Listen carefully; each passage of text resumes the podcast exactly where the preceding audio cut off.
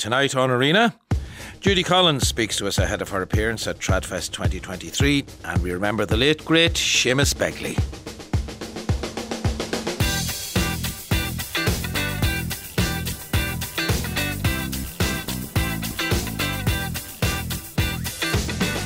#51551 is the text. You can tweet the programme at RTE Arena. Yesterday evening we heard the sad news that renowned Kerry musician and singer Seamus Begley had died. He was 73. He leaves behind a musical legacy of the highest calibre. He best known as an accordionist and singer, and during a long career he collaborated with Mary Black, Steve Cooney and his siblings, coming as he did from a family steeped in music and singing, a tradition handed down to them by their parents. In a statement today, President Michael D. Higgins said, Seamus will be remembered as one of Ireland's finest accordion players as well as a beautiful singer.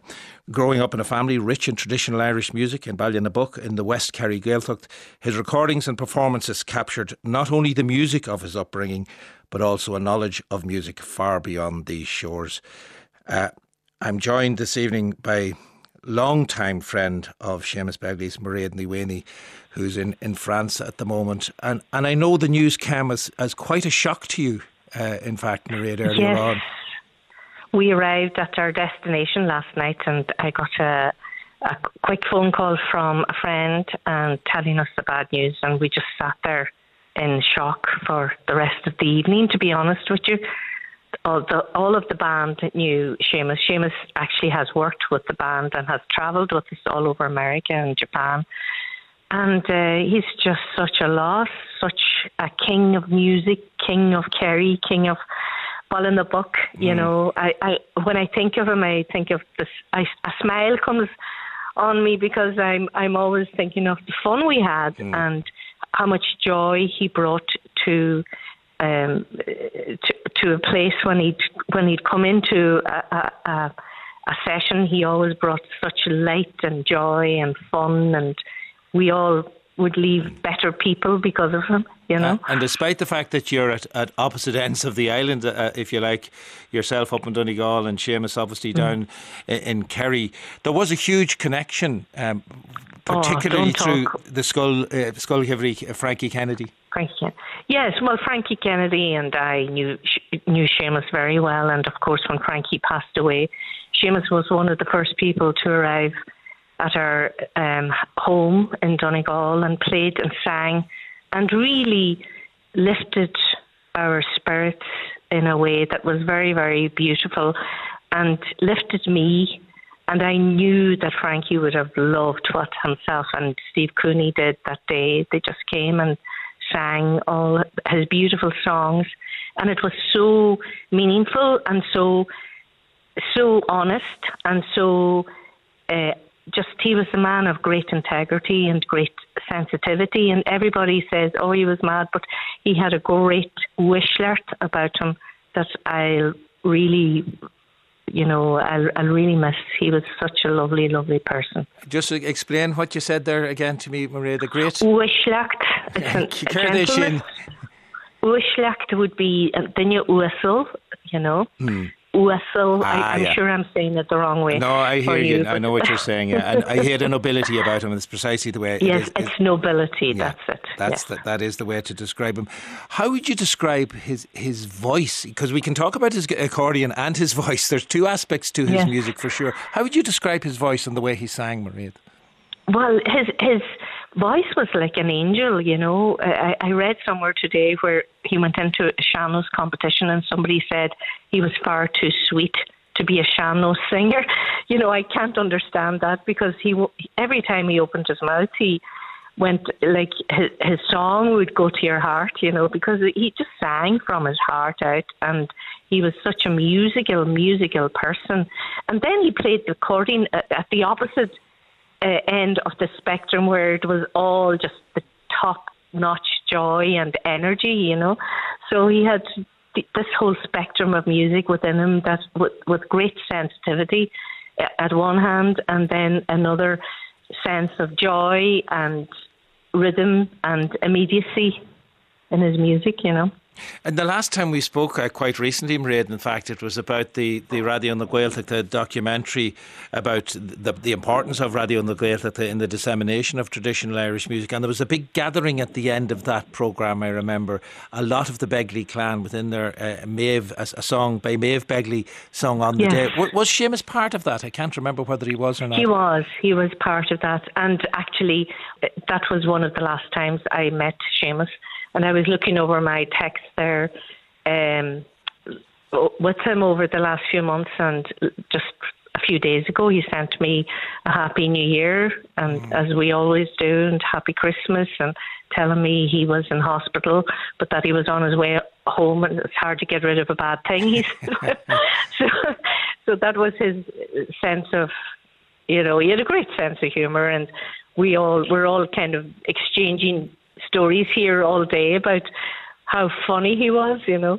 Yeah, because that was one of the things Víos a Géisteacht le Raidió na Gaeltachta Maidin an Saoil Yas agus Bhí Clár Specialta an in almost the Hamish agus Bhí Tusa Párteach an Fresh. And Gachtin, everybody as part of that programme this morning on Raidió na Gaeltachta, I don't think there was a person who came on who didn't break down into floods of tears. I thought I had so much to say, and I something overwhelmed me because his person was with me at that stage, and I felt such weakness and loss, because I know, you know, the music scene, traditional music and song will never be the same without him.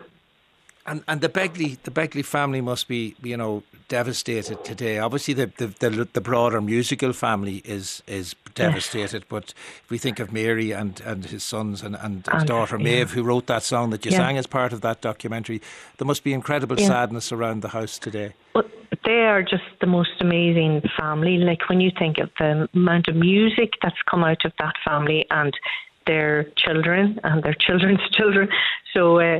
It's just an incredible heritage to leave behind, you know, and it'll continue. They're very strong people, but very sensitive people. They're very good people.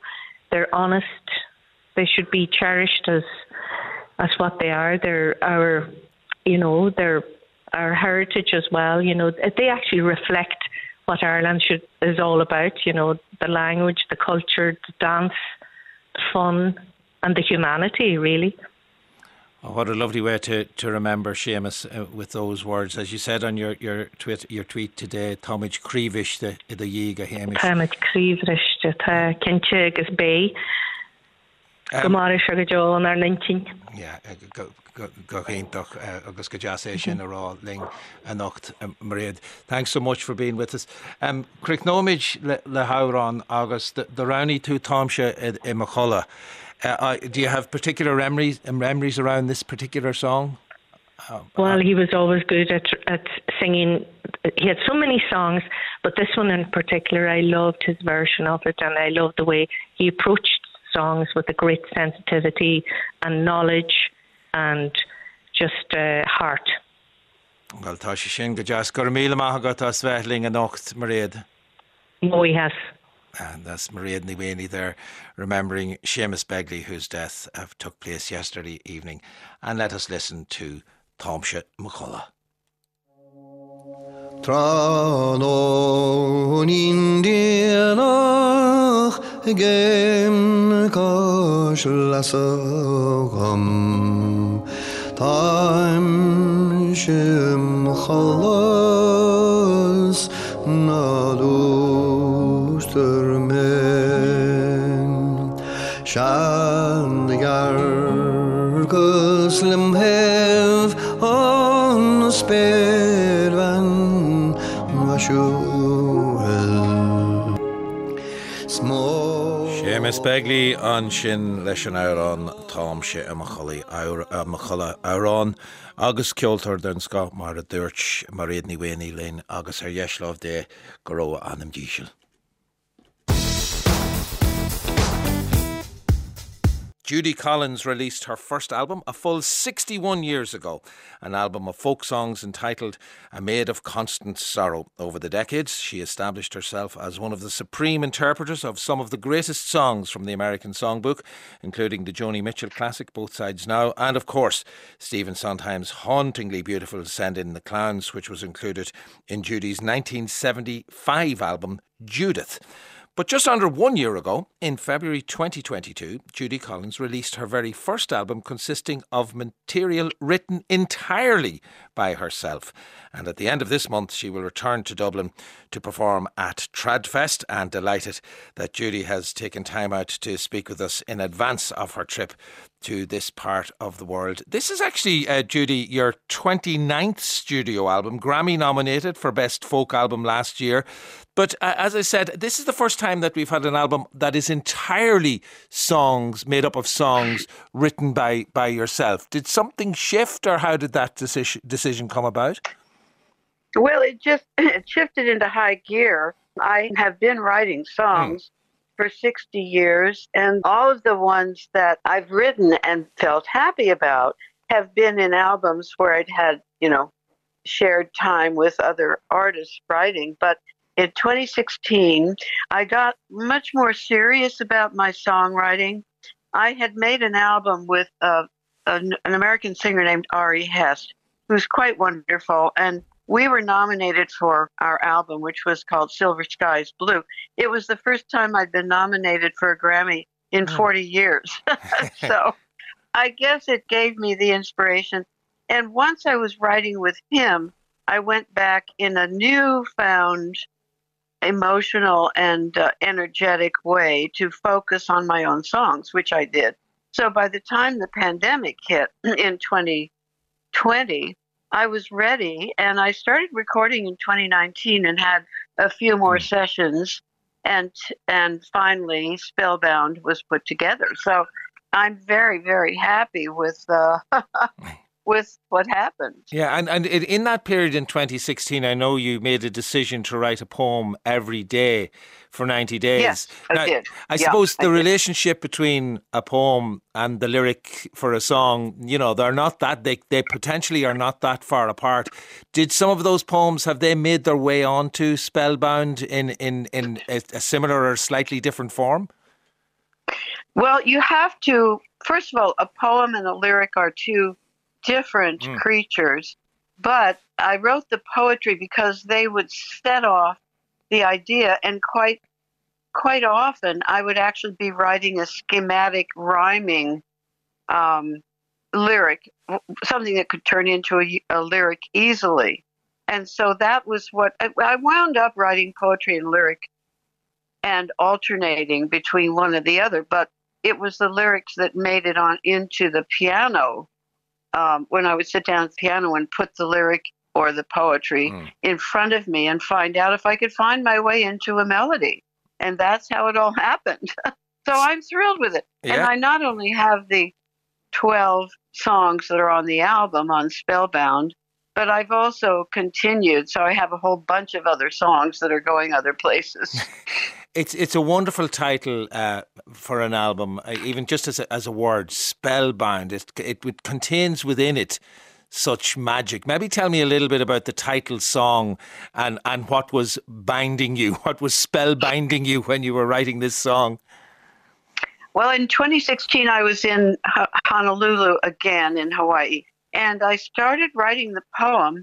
I can remember exactly where I was on Honolulu, in the hotel that looks back down from Diamond Head and back to town, so to speak. And I started writing this poem, which really had to do with my different visits to Hawaii, and partly the fact that when I was younger and still drinking, it was a very kind of fractured visit to Hawaii.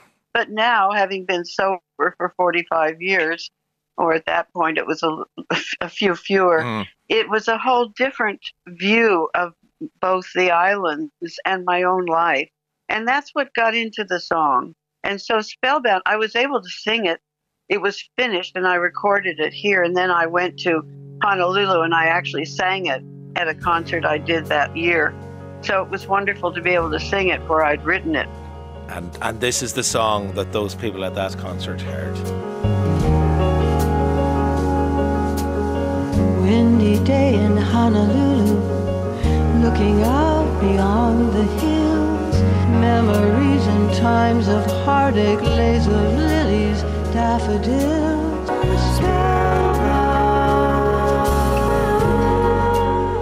Spellbound, the title track from the album of Judy Collins. Judy will be at TradFest towards the end of this month, but she's joining us on the programme this evening to tell us about part of what she'll be doing at that visit to Ireland, but also about these wonderful songs. There's such a journey in that song, Judy, from, you know, at the start of the poem when you're talking about praying I could swim and soar, but dark dreams haunted sunlit days.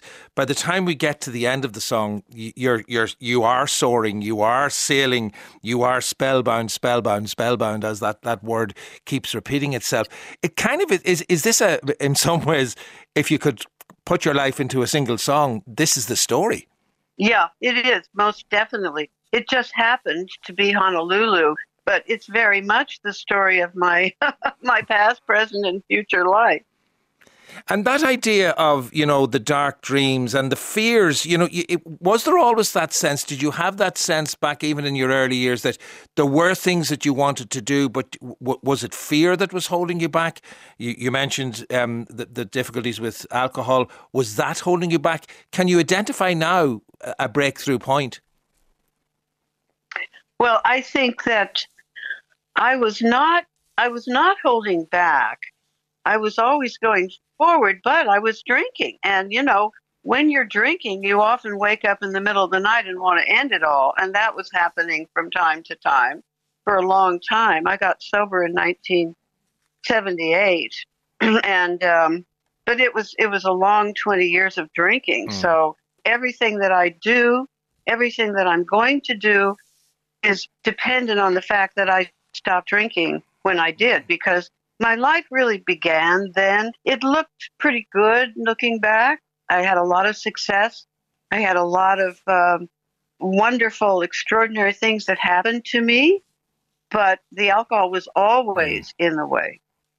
You mentioned and you've spoken about, you know, the first time I think it was that you decided you've written many songs of your own. This album, yes, entirely your own material.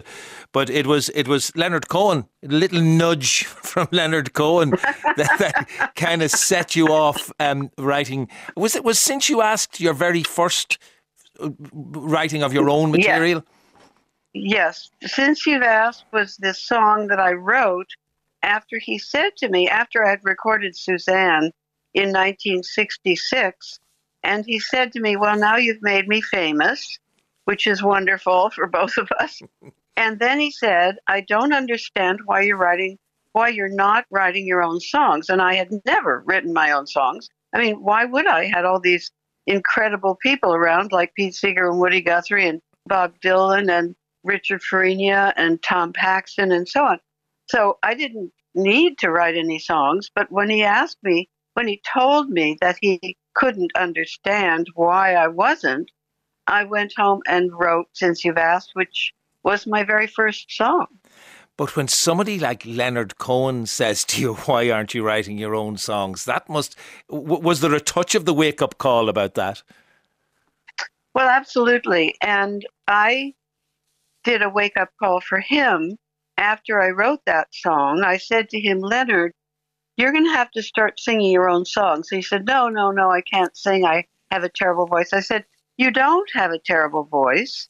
Your voice is unusual, but it's not terrible by any means. It's quite charming. And so I pushed him onto a stage at Town Hall in New York, and I said, you have to sing Suzanne, and he did. He interrupted himself to fall apart, but then I came back out with him and we sang it together, and he understood from the audience. It was at Town Hall, which was a big deal. It was a fabulous, huge crowd, and they just went crazy over him, and he got it. He got that glimmer of understanding that he had to sing his own song. Please tell me that he introduced it by looking you square in the two eyes and saying, "Since you've asked, Judy, let me sing a song for you." Absolutely. Well, listen, since he asked you and you did, why don't I play a little bit of Since You've Asked?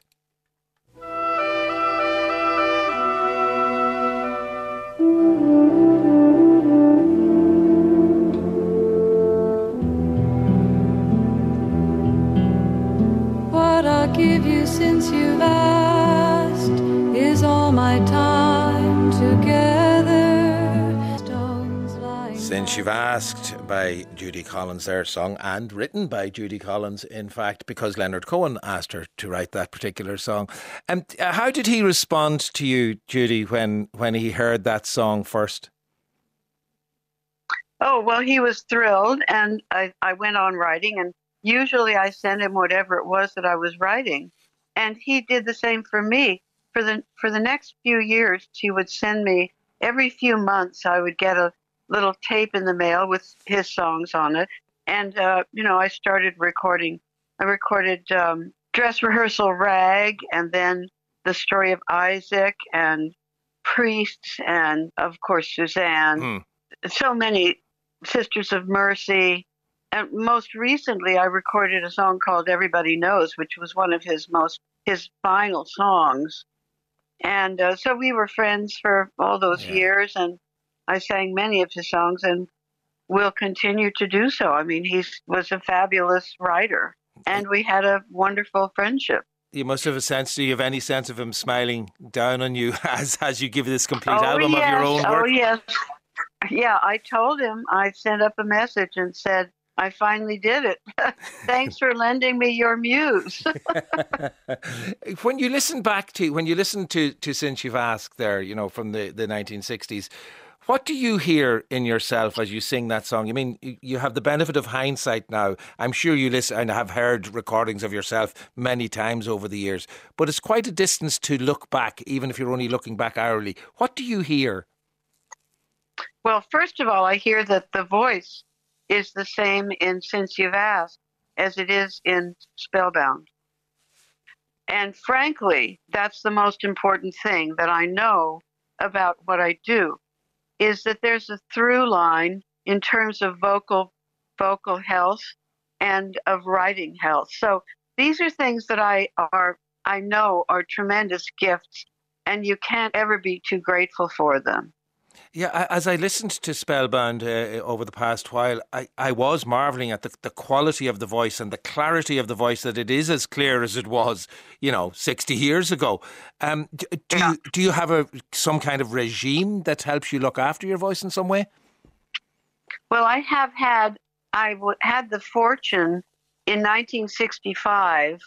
I was having a lot of trouble. I was going out already. I was doing recordings. I was traveling and touring, as I do now, and I was losing my voice. And I was fortunate enough to find, through Harry Belafonte's pianist and through some friends of mine who ran an arts camp in Lenox, Massachusetts, called Indian Hill, I found a teacher who I was able to study with, who I studied for 32 years with him. And he really taught me what to do. So that's where my fortune held out. Yeah, and it's about discipline, I'm guessing, as well. It doesn't just happen all by itself. I'm sure there are things that you have to do on a regular basis to keep it in shape. You were with us on the programme, Judy, back in 2018. Again, that was in advance of your appearance at TradFest that year. But since that time, of course, we've lost Stephen Sondheim, and many people regard your own recording of Send in the Clowns as one of the, if not the definitive version of the Sondheim song. What are your thoughts on him, having lost him just a couple of years back? Has he been in your mind? Has he been in part of your performance in some ways?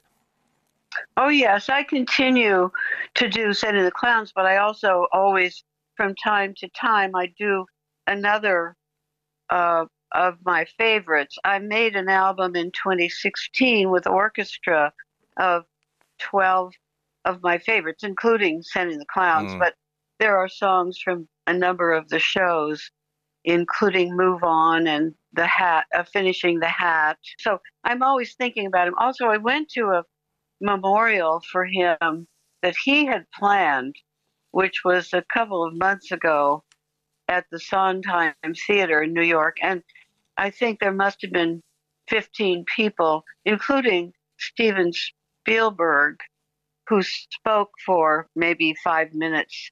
And then there was a lot of footage, personal footage. There was no Sondheim music at all. These were memories of people who were close to him and also his own choice of music other than his own, which was very moving because you heard a number of people spoke.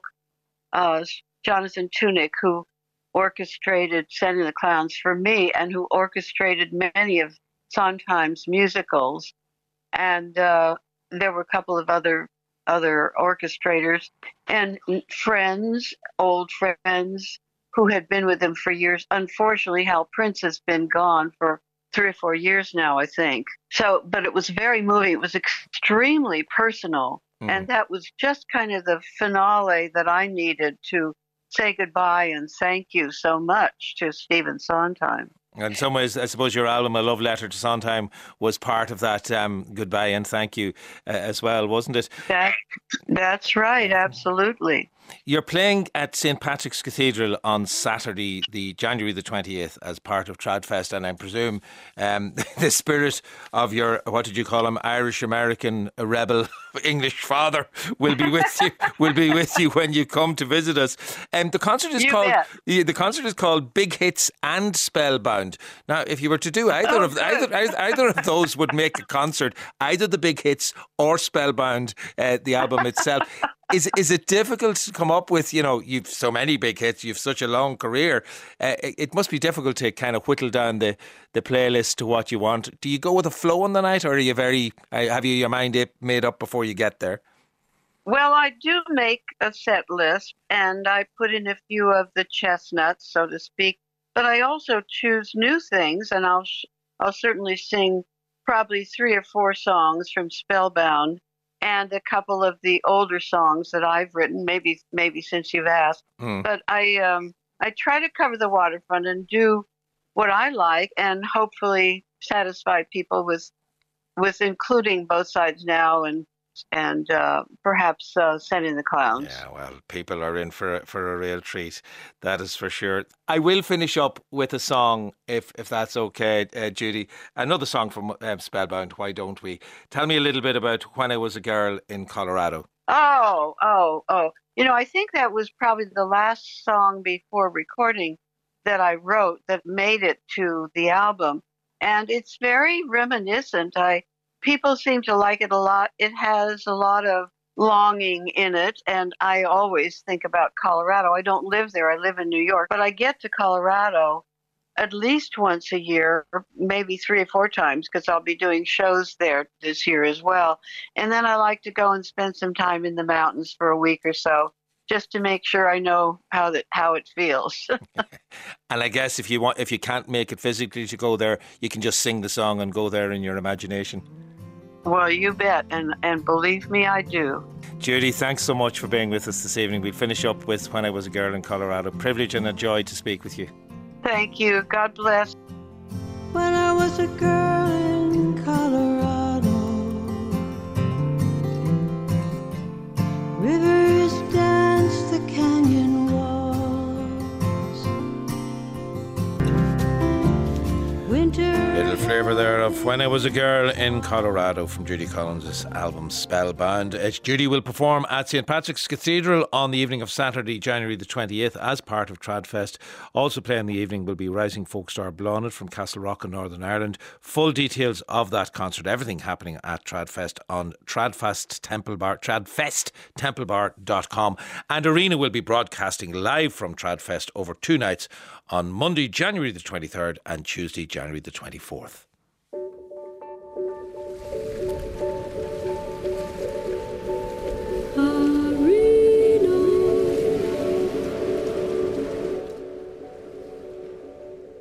Set in Auschwitz, John Boyne's novel, The Boy in the Striped Pyjamas, is a tale of friendship between two 9-year-old boys separated by barbed wire, the son of a Nazi official and a Jewish boy.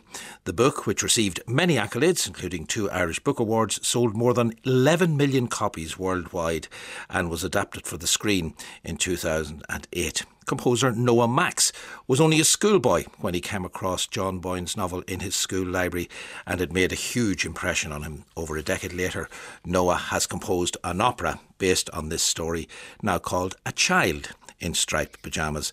I'm delighted to have Noah join us on Arena this evening. Can you bring us back to that moment as a schoolboy, Noah, when you discovered the John Boyne novel and what your reaction to it was?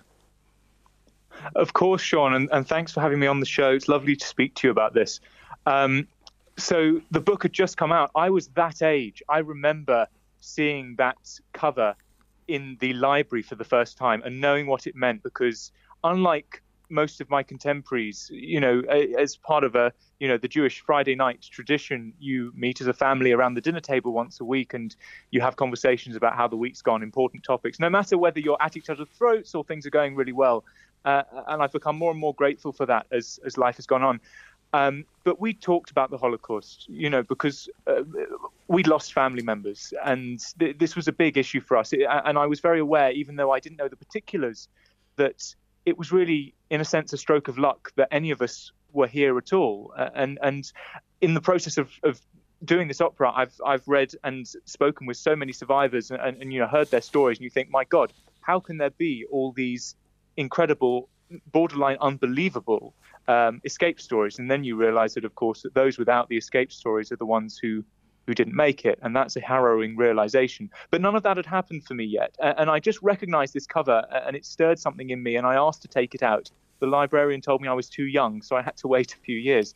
But when I read it, even though, as I say, I wasn't fully aware of the history, it struck a deep chord with me, and something in me as a young person knew that there was a deep symbolic truth to the book, and that never left me. And it was not until my late teens and early 20s that I started talking about it again with my mentor John Whitfield before he died, and he wanted me to explore my family background and my Jewish history in my music in some way, and this book came up in conversation. And at what point, you know, as a now composer and now musician, did you decide, I want to approach John Boyne's book, and I want to approach it with the idea of making a piece of opera? Well, the first time my mentor, John Whitfield, suggested it, I actually laughed. I thought, that can't be done. You know, there are so many reasons why there aren't that many Holocaust operas. They're difficult to write. They're difficult to find stories for. They're difficult to rehearse.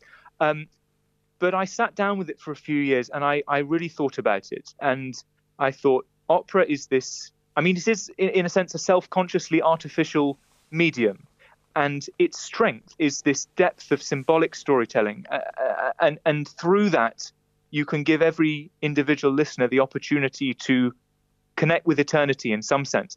And in that regard, opera surpasses all genres in terms of its emotional power. So all of a sudden I was going, actually, if I were to write a piece about the Holocaust, it would need to be an opera, and it would need to be a story that wasn't true as opposed to a story that was true. That was a really important point, because true stories don't tend to be symbolic in that same sense. And John's story was, and so that's why I came to that. So the idea of a fiction appealed to you more than telling the story, the true story, or the story of an actual person who perished as part of the Holocaust? Well, I mean, I thought about other stories. Like, I think almost unarguably the greatest book of this kind of subgenre, if you like, of Holocaust literature and testimony is Primo Levi, is If This Is a Man. It's an extraordinary book. And I thought about, is there any way we could possibly stage this?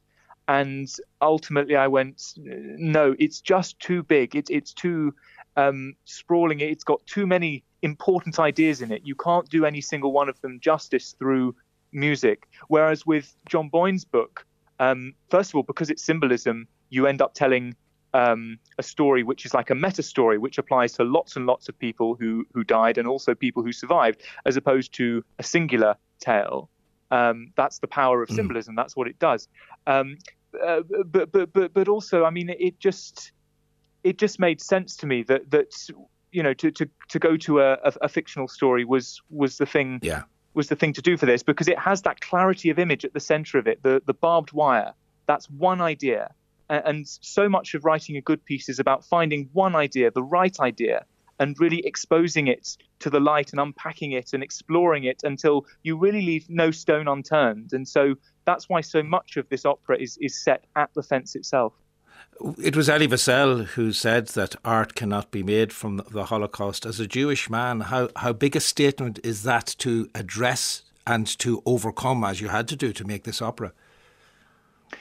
Well, it's a big statement, and it was made by somebody who was in Auschwitz, so it shouldn't be taken lightly. It should be given the weight that it deserves.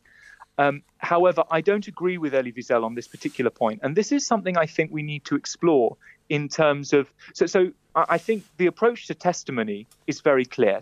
Testimony is sacrosanct, and we need to have Holocaust educational organizations who teach the facts in a robust way, and we need people coming up through the school system to know what happened and how it was done, in order that it never be repeated. That's just obvious. And so in order to do that, we need to be chapter and verse, really, really closely attend to those testimonies.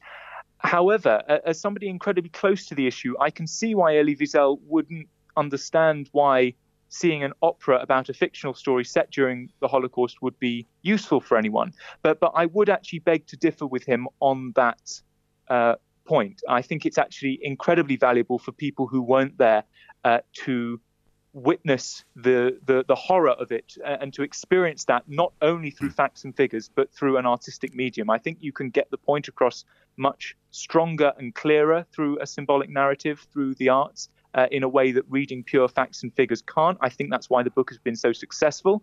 I mean, the success of the book is extraordinary. Whether or not you like it is beside the point. It's extraordinary that a children's book, written, you know, children don't tend to have, you know, of that age. They haven't discovered their love of reading yet on the whole. And yet it has sold in its millions, as you said. It's an extraordinary achievement. And you know, the reason for that is because it connects with people on an emotional level. And despite some of, you know, what one might describe as the surface level inaccuracies, there is something deep underneath it, which is true. And I think that, you know, ultimately for me, whether or not we make art about the Holocaust is a moot point, because I'm an artist and I'm going to make art about stuff I care about. And the need to do this, you know, once I heard the call and it was calling me, I was not at liberty to ignore refuse. That. Yeah. You have used music from the Jewish liturgy as, I think, the basis for the opera. Why that particular style of music, and what has that brought to your own personal faith? That's such a wonderful, an interesting question. I mean, the reason I draw on music from the Jewish liturgy is because I'm very fortunate. I know it. I grew up with it. It's not a repertory that is often heard in the concert hall, and it's something which slightly sets me apart, I suppose, from my musical contemporaries, be they composers or performers. They don't know this beautiful music. They haven't heard it. It hasn't been given the airing that it deserves. I grew up as a teenager singing in it was a four-man synagogue choir plus a chazan, which is like a cantor. So there were five of us, and we would stand there all day on the High Holy Days, just singing together, making the service more beautiful, more engaging for those who had come to worship. And even though I didn't completely appreciate it then, that language has been so important to me. It really formed the way I look at music. And it means I've got a slightly divergent view of things, because it's not, you know, so much of the classical music canon flowed out of Christianity, you know, the churches had a lot of money. And so that would be that would support composers. And that's why we have so many wonderful religious masterpieces. No complaints there.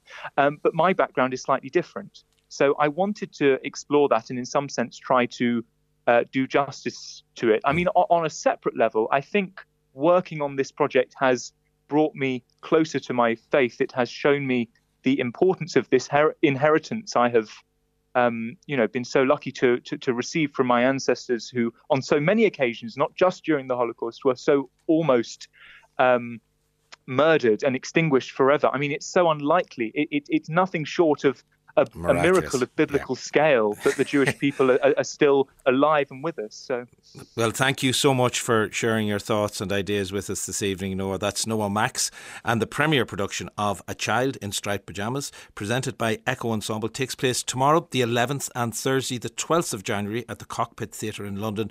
Both performances will be preceded by a live Q&A. Full details on thecockpit.org.uk.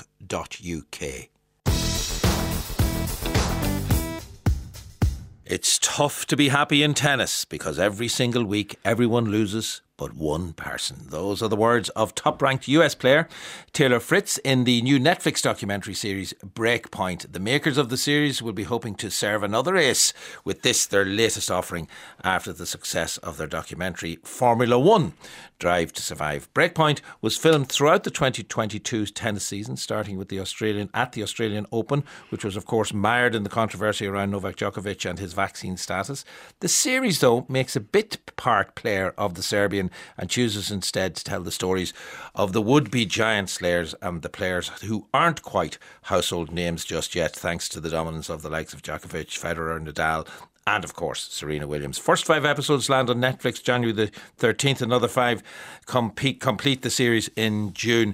Sinead Egan, how difficult it must have been for you, Sinead, to take time out and watch all 5 episodes of Breakpoint. I do anything for Arena. Yeah. And nothing that's to do with you're a mad tennis fan. However, this could, I suppose in some ways, I've said Formula One Drive to Survive, this could be tennis Drive to Survive. Yes and no. I mean, I think fans of Formula One Drive to Survive will certainly recognise the setup here, which is there's an episode set at a major event, a Grand Slam or a Masters 1000 tournament, and they choose to zone in on a particular player or players and build a story around their success or otherwise at that event. So in some cases, though, they jump at the chance to focus in on the hometown hero. So in the first episode, this is Nick Kyrgios at the Australian Open, Taylor Fritz at Indian Wells further on in the series, and Paula Badosa at the Madrid Open later as well.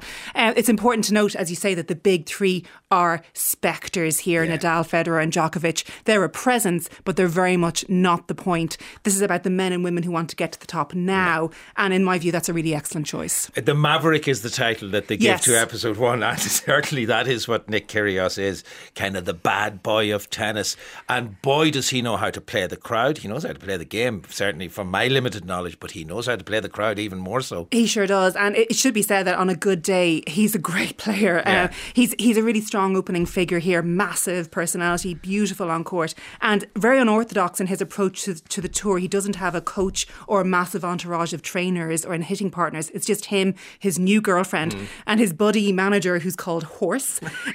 There's a really funny moment when Horse has to explain the rules of tennis to Nick's girlfriend as they're sitting on court at his first round match. So we see his progress through the singles draw and then his progress through the doubles draw with his buddy Thanasi Kolkonakis. So whether he means to or not, Nick Kyrgios really shows the toll that this sport takes on a person and how relentless the tour is. He's a gifted shot maker. Some would even say he's a genius, Sean. But there are very few tennis players who can honestly make that claim.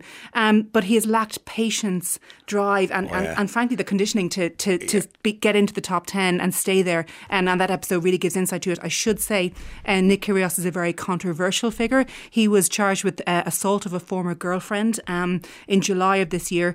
So maybe that will feature after the initial scope of this series, and he's due to appear in court in February on those charges. All right, let's have a listen to how the series sounds, because obviously tennis has to be at the heart of it. You're not going to see a full game because you just wouldn't have time to do that. You're going to see really rapid highlights, but let's have a listen to how this is the action of the tennis match, and you can really get a sense of what it looks like from the sound of it.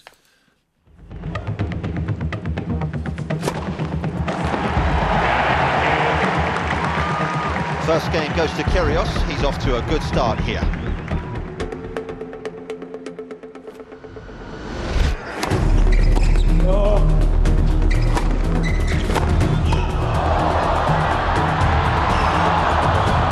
Medvedev's really come out firing. He's under the pump here. So that's from the first episode. You get the sound of it there. They obviously said to the composer, listen to the sound of a tennis ball and go off and compose a piece of music that picks up on that. Absolutely. I mean, they stylised it to the max here, and they're really leaning into the grace and beauty of elite tennis when you slow it down and really examine the physicality of the players. They certainly had cameras all over the court, and by the looks of it, mics as well. But they've added this tension music, and it changes the experience, Sean. And, you know, I have to say, it's artful in places. It's very dramatic. Yeah. I was reminded of that documentary I spoke to you about a few years ago called John McEnroe in the Realm of Perfection, which basically was all slow motion footage of John McEnroe at Roland Garros in 1984. And you know something, that can be mesmerising. Yeah. You know, this is more pacey, but equally beautiful. Yeah, and mind you, Kyrgios makes John McEnroe look like a kind of a slightly naughty child as opposed to a real bad boy. He certainly holds it up to him all right. Now, the focus clearly, episode one, which is the only one I've seen, is on Kyrgios and his pal, and it's a great dramatic story. Hopefully, further into the series, we get to look at some of the great female tennis players that there are. Absolutely, and this is a facet of the series that is a real strong point. You know, we're not just talking about the men, and you know, this I think is somewhere where it will diverge from the Drive to Survive formula, because I'm pretty sure that Drive to Survive can't do that. It focuses on three women in this first tranche of episodes: Paula Badosa of Spain, Maria Sakkari of Greece, and Ons Jabeur of Tunisia. And these three women really express the challenges of being a professional athlete, and indeed a professional female athlete. They talk about the tough losses, the pressure, and in the case of Paula Badosa, an ongoing battle of depression which she has faced. In the case of Ons Jabeur, the desire to have a family, and the fact that you know, female tennis players have to choose to wait, and that may not necessarily be what they want to do. Yeah. The Maria Sakkari, though, that's a fascinating story. It is. So Maria Sakkari is, you know, she's consistently in the top 10, and but she's just not quite breaking through and winning slams, but she's kind of there or thereabouts. And so she has this a reputation for not for choking, but for finding it hard to get into finals, despite having an excellent game. Let's have a listen to her kind of explaining her, giving her version of what it means to lose a semi-final three times, or just loads of times. So last year in 2021, she was in the semi-final of the French Open, and she had match point, but she still lost the match. Oh, right, Here she is dealing with that type of thing. I played, I think, 7 or 8 semi-finals last year. And I was so struggling because I could see the finish line, and then I wouldn't win the match. My mind would go so far in the match that I just couldn't close it out. I was too excited. I was nearly there, but not there at the same time. And there are a lot of losses that hurt, even today, like the one last year in Paris. The chances of Maria Sakkari have just ebbed away here. Nothing that Maria Sakkari could do today. I lost that match from being match point up. I just didn't know how to handle that situation. Wow, Maria Sakkari of Greece there, talking about her that loss in the semi-final. Sinead Egan looking at Breakpoint, new Netflix series. That's very honest. It is, and I think that this is a strength of this series, that you are, you know, you watch these matches, you see these scorelines turn on a dime, and you wonder, how is this person feeling? And I mean, they give very little in their after match interview, but here they've had time to digest it, and they're being very open, and I think that's really admirable. Yeah, because I suppose in the post match interview, either they're going on to the next round and they can't talk about anything because they don't want to give their opponent something, or if they've lost, they kind of have to think about the next tournament, and they're dealing with the loss of. They do, and you know, they have sponsors and supporters to keep in mind, you know. But you know, this series can be really gossipy in places. That. I've noticed that The Guardian referred to it as a docu-soap. Indeed. Now, it isn't fictional, but there's a soapy element to it, for sure. There is, and I would recommend that there's something that emerges in the final episode of this tranche of episodes, the Uncle Tony derby, which was when Nadal's Uncle Tony, who is the architect of Rafa Nadal's career, he's now coaching, at this point in the series, he's coaching the Canadian prodigy Felix Auger-Aliassime, and Auger Aliassime and Nadal meet in the round of 16 at Roland Garros, and Uncle Tony gives this really frank interview when he says, "Well, I want my nephew to win," and you're kind of thinking, "Well, what about Felix here? I mean, he's paying you." Yeah, well, this guy suppose blood is thicker than water. Indeed, isn't it? Indeed. What about the tennis? It's beautifully shot, and we don't get full games. And you mentioned this almost balletic style that we see with some of the players. Do we get to know much about the tennis? Is that what it's about, in fact? I mean, yes. I mean, no is the answer. Yeah. Does the sport actually matter? The sport in question, not really. This is the human story of the players. I was watching this with my husband the other night, and I was like, "Is this tennis-y enough?" And he was like, "No, that's not the point. This is not about tennis. This is about the players." And once you get that into your head, it's really, really good. And I love that you referred to the fact that your husband is tennis adjacent. You clearly are tennis enmeshed. Very. I would immersed. Hazard to say, yeah, totally and absolutely. So the first five. First January 5th, January 13th, and there'll be more episodes in June. Yeah, in and around Wimbledon, they know exactly. So in and around Australia for the Australian Open for the first five. And then Roland Garros and Wimbledon for the next ones. They know what they're at, those are those Netflix people. Sinead Egan there speaking to us about the series Breakpoint, the first five episodes of which will be available on Netflix from January the 13th. Five more to follow, as Sinead said, in June. And that is our lot for this evening. Liam Murphy and Amandine Pastor-Devine researched. Michelle Gibson was the broadcast coordinator, and JB Doyle was on sound. I will talk to you. Oh no, I won't talk to you, Keshi. He will talk to you tomorrow night at 7, and I will be back with you on Thursday. And Fake No Brain On will be with you after the news.